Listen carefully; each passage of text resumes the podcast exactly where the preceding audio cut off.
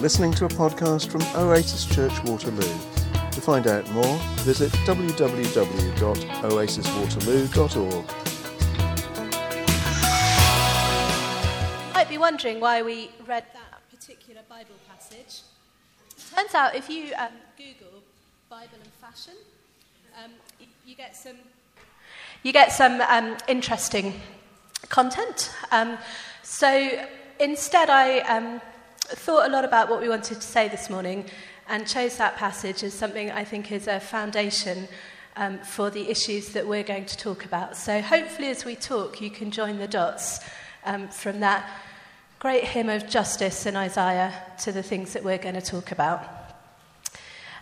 We have been doing these soapbox series and looking at different issues, trying to draw the dots between our everyday lives and what it is to be people of faith and to follow in the way of Jesus. So we talked a little bit about the environment, we've talked about racial equality, we've talked about politics and Brexit, and this morning we're going to talk about sustainable fashion. Fashion, something that you may or may not be interested in, but you are deeply implicated in. I'm very grateful that everybody's chosen to wear clothes this morning. So we are all taking part in the fashion industry one way or another. In fact, in Europe, the UK is the biggest consumer in the fashion industry. We purchase more clothes, spend more money on clothes per head than any other country in Europe. Now, you may also be wondering why I'm leading this session. To tell you the truth, I'm wondering the same thing.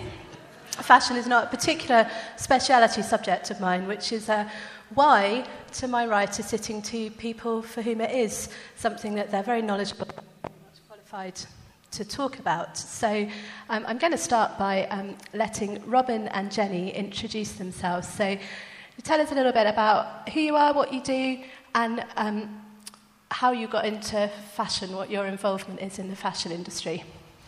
Hi, so my name's Robin, and I've been coming part of this congregation for about a year and a half. And basically, I go to a small group on a Wednesday night with Flick, Felicity, and about 6 weeks ago in the pub, she collared me, and we were talking about this, and she said, oh, you should do this on a Sunday, you should talk about this. And I kind of decided begrudgingly I'd do it. If I could involve my sister, who is actually much more knowledgeable about me than this. So I should say I'm a textile designer, a fashion print designer, which means basically I design patterns that go on clothes, of which I can see a lot of very good examples here today. Nice sunny day. It's a privilege, really. I get to draw, I get to paint. I work for a company called Paul Smith, which is about a mile over the river that way in Covent Garden. And for the bulk of my working life, I work for a company called Liberty, which is a big department store. I don't know if people are familiar with it. There's a whole history of beautiful textiles with Liberty. They own like prints of William Morris. I don't know if people are familiar with that. And they have lots of floral patterns and paisley patterns and things like that. That's what I do for a living. Brilliant, thank you. And Jenny, nice to have you here. Thank you for coming along.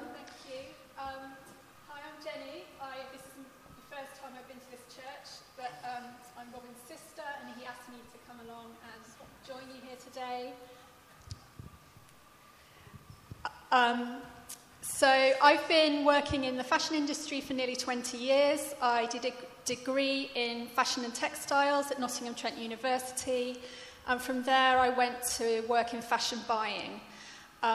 So originally I worked for Topshop, who I'm sure you've all heard of, and I worked in the buying team at Topshop for 5 years.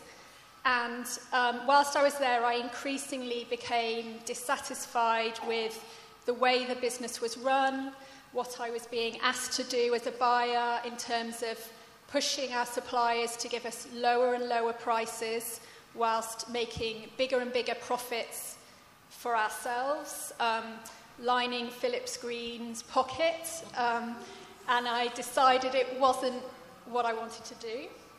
And from there, I moved on to a company that I work for now and have been there for 11 years called People Tree. You may have heard of us or not. We make women's fashion, and we make it in a way that's as ethical and sustainable as we can possibly do. So we're certified by the World Fair Trade Organization. We make everything in as ethical as way as we possibly can. So working with small cooperatives, mainly in India and Bangladesh, we take on our producers in the long term. We don't chop and change our suppliers. We aim to give them really regular orders. And we aim to use materials and working practices which are as cause as least harm and impact on the environment as we can. So only using organic cotton and other sustainable materials, and making sure we're being as respectful to the environment as we can whilst producing a range of clothes. Brilliant. We're going to ask Jen a little bit more about that in a moment. I don't know, hands up if you've heard of the term fast fashion. Okay, most of us, I think. Robin, for those that haven't heard, this is something that's been in the newspaper headlines probably for the last year or so, and maybe an issue that's kind of come onto our consciousness as we're across the board maybe more aware of environmental issues and the kind of effects of climate change. Fast fashion has kind of become something that we're talking about. So what is fast fashion? Well, we did a bit of a Google search, Steve Chalk style, just before. And I think you wrote down, didn't you? Yeah.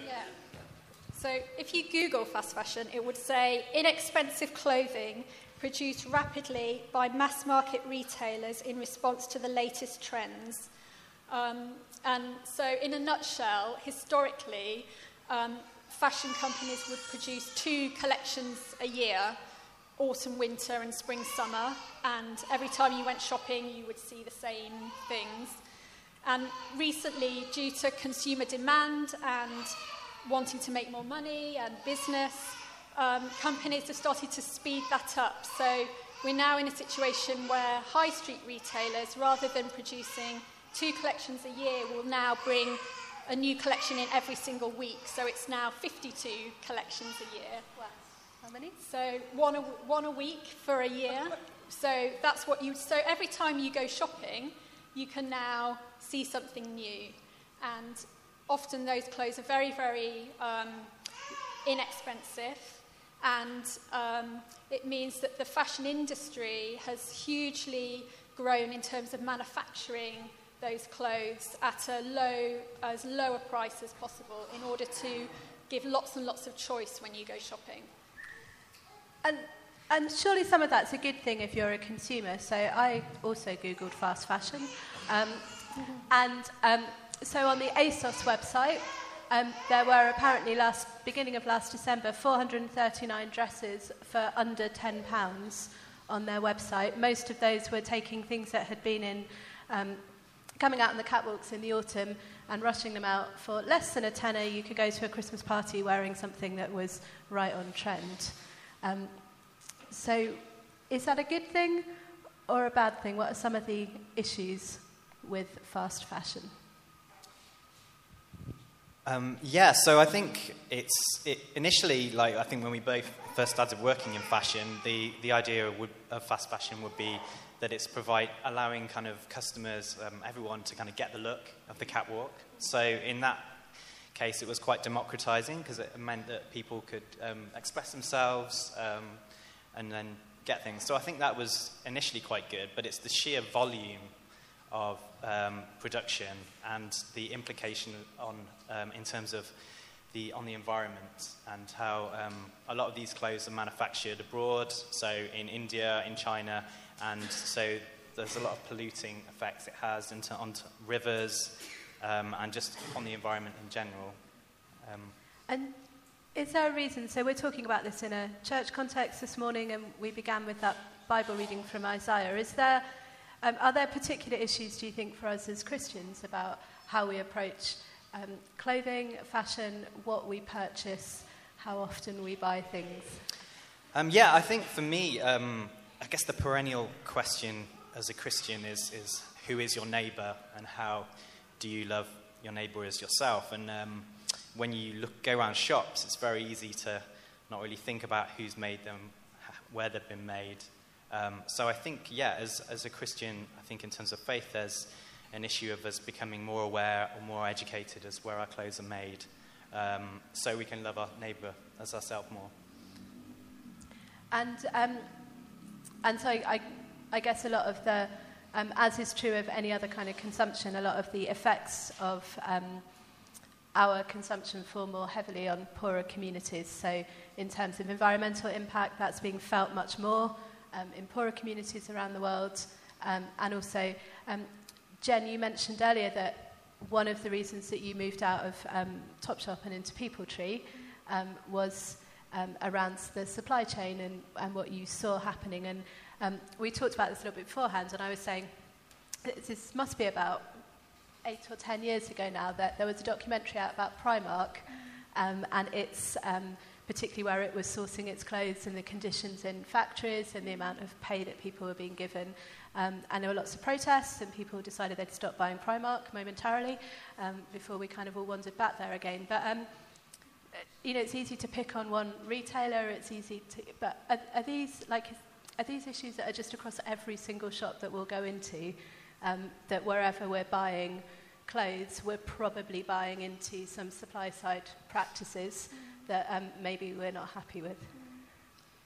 It's a difficult question because there's so many fashion brands and fashion retailers out there, and there's so much choice, and it's very confusing to who's doing what, who's better or worse than others, and a lot of retailers, because this has become something in recent years, has become more, people have started to become more aware of and think more about. A lot of retailers will put things on their websites about their own social responsibility and what they're trying to do. And it is very confusing as a consumer to know who's telling the truth, who's exaggerating, who's doing better than others. And so it is very, very difficult. At the end, Robin's put a slide together with a few different websites and apps that you can look at to help you understand a bit more of the retailers, who's doing better than others. So there'll be a link to that at the end, which I think is a useful resource. Do you think, so one of the, doesn't apply maybe just to fashion, but all kinds of things that we buy, that ethical, maybe more ethical choices are often more expensive ones. So not all of us can afford to go out and spend lots and lots of money, even if we took an approach of trying to buy quality items and not buying so often. Even that sometimes might be out of reach. So I was worried when we have these kind of conversations about, particularly around how we spend our money, that it's easy for us to sit and to talk about things that if you are earning enough money and you're comfortable, that these are choices that you have a luxury of being able to make, that maybe it's a privilege to be able to be more ethical in our choices around consumption. So do you think that's true?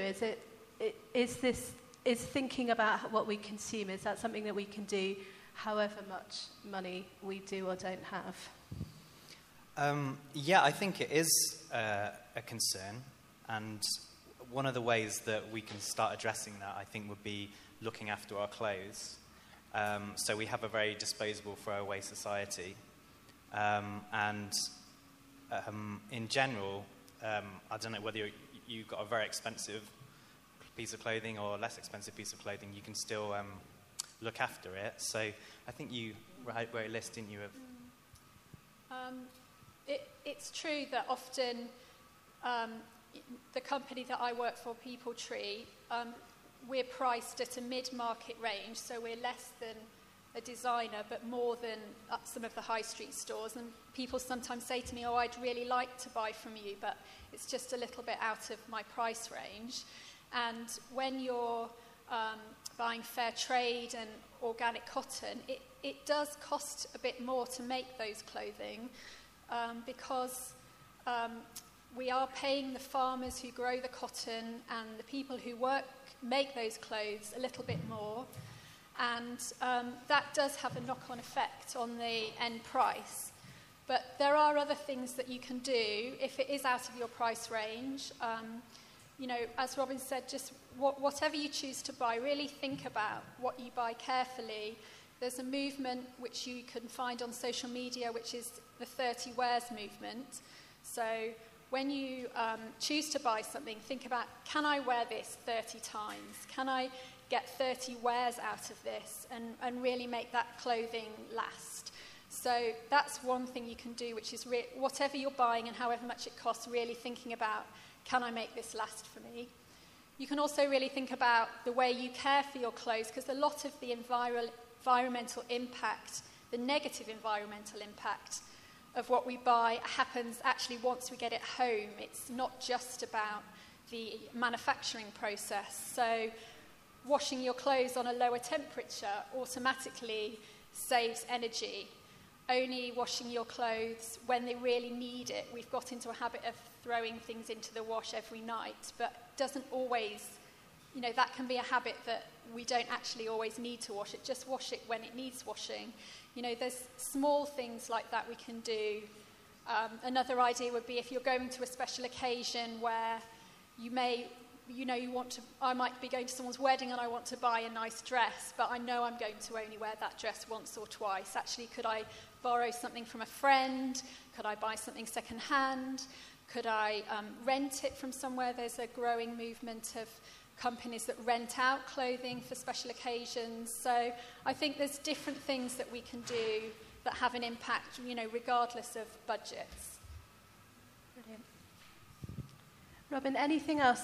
So when we were talking about this before the service, we were saying it's really easy to feel a bit powerless in the sort of face of big issues, isn't it? So we think about environmental change, we think about consumption globally, we think about exploitative practices in manufacturing and in workers abroad, and we feel like, well, we could make one little choice over here, not to buy from this place, or to make a slightly better choice. But actually, it's just a drop in the ocean. Like, what difference can we make personally? And is it worth it? Is it worth us making more of an effort? I would say that there's two things about this. One would be, I know sometimes at Oasis we talk about being mindful of things, being mindful of the products we buy. And I think actually, having a slightly, consuming less products, but being more considered about what you're buying, I actually think is really positive and helpful for your mental health, and rather than having loads of things lying around. So I think that would be one thing. The second one, I think maybe the question, I think it's about making small incremental changes, isn't it? I think you can get into big debates about polyester versus cotton. Or I think we had a statistic about jeans. There's a statistic which about to make a pair of jeans takes an incredible amount of water. How much water to make a pair of jeans? I don't know what that was. A swimming pool, I think. A swimming pool. A swimming pool's worth of water, goes into making like a pair of jeans.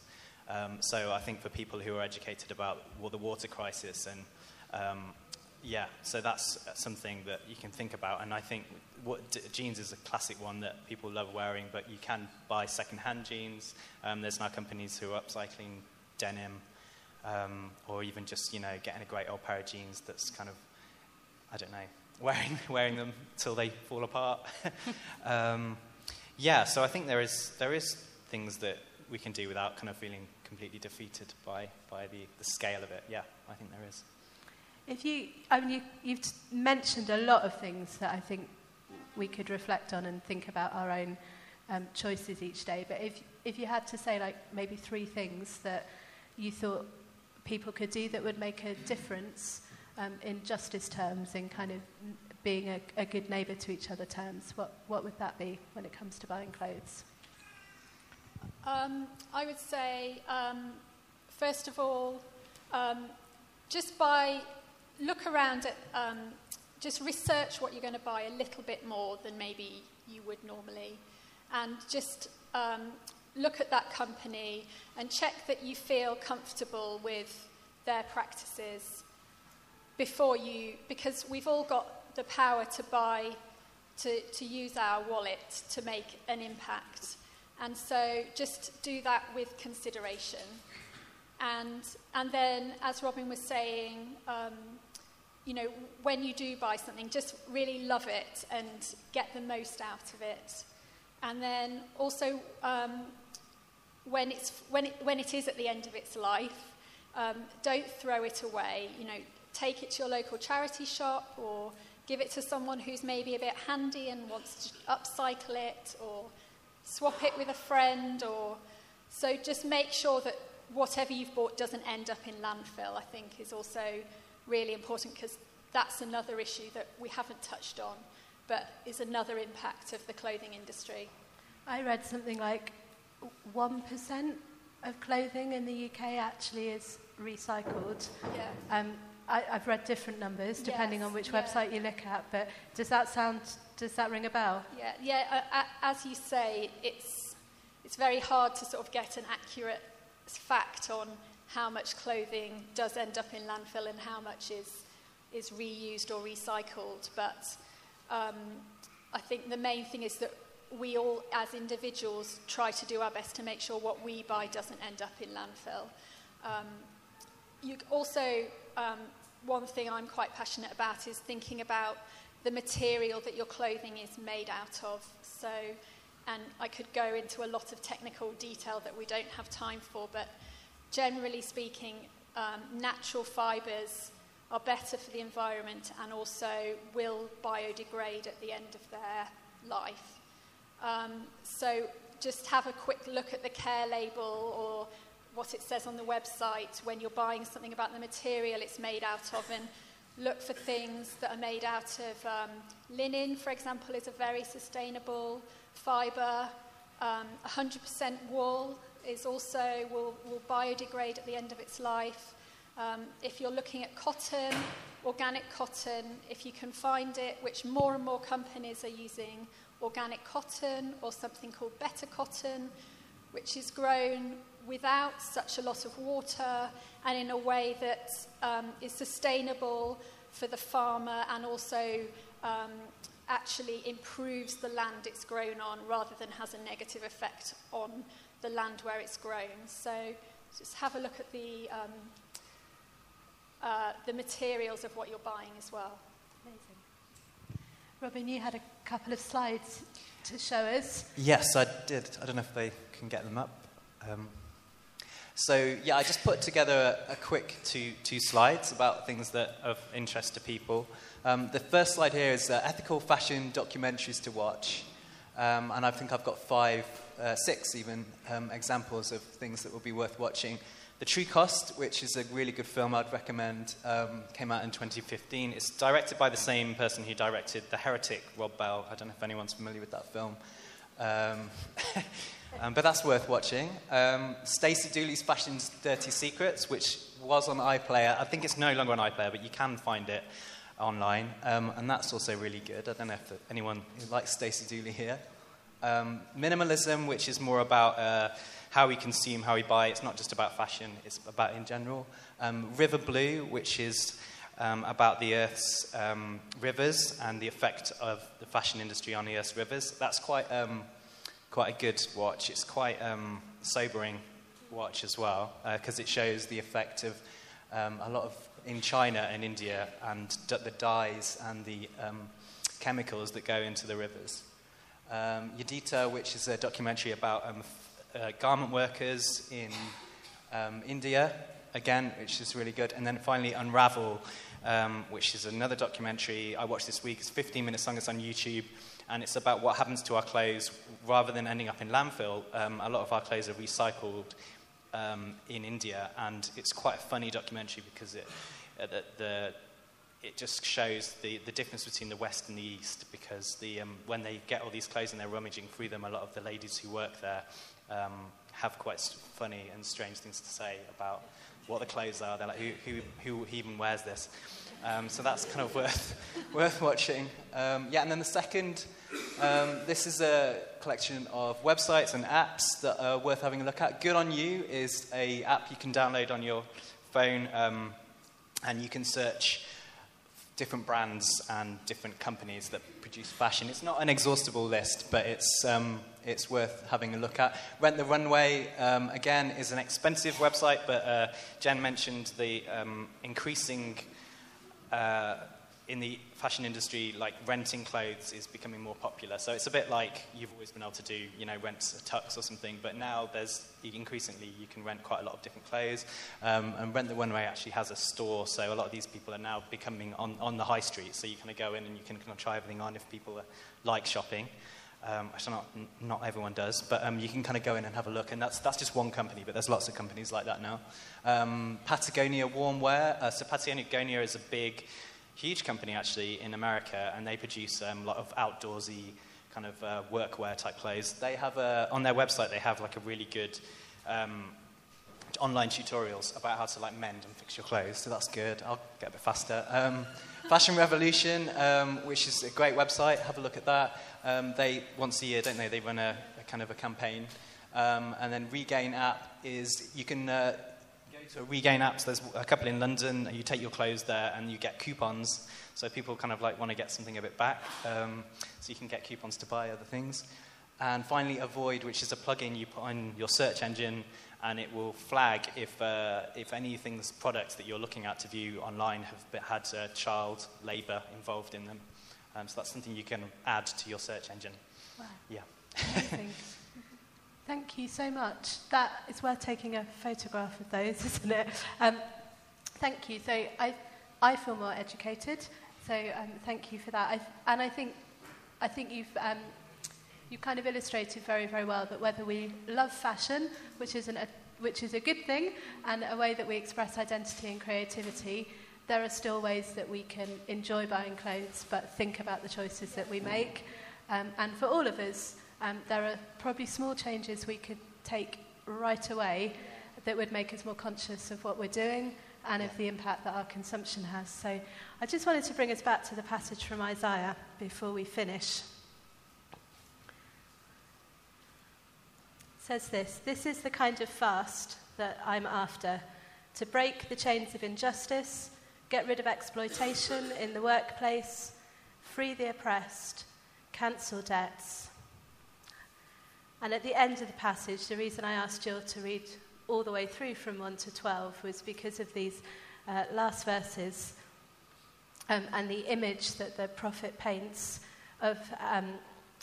when we are people that seek justice and seek the good of others, that this is the kind of world that we build. It says, "I'll give you a full life in the emptiest of places. You'll be like a well-watered garden, a gurgling spring that never runs dry. You'll use the old rubble of past lives to build anew, rebuild the fountains from out of your past. You'll be known as those who can fix anything, restore old ruins, rebuild and renovate, and make the community livable again." I think when we think about the damage that's being done to our planet day after day and the path that we're on, that call for us to be people that that are rebuilding, renewing, and making the community livable again. This isn't a kind of optional extra for those of us who like thinking about kind of ethical issues. This is about our day-to-day lives and how we're... working for a world that is sustainable, equitable, where people are treated well, and where we're taking good care of the Earth's resources. So Jen and Robin, thank you so much for doing that for us this morning. Give them a round of applause.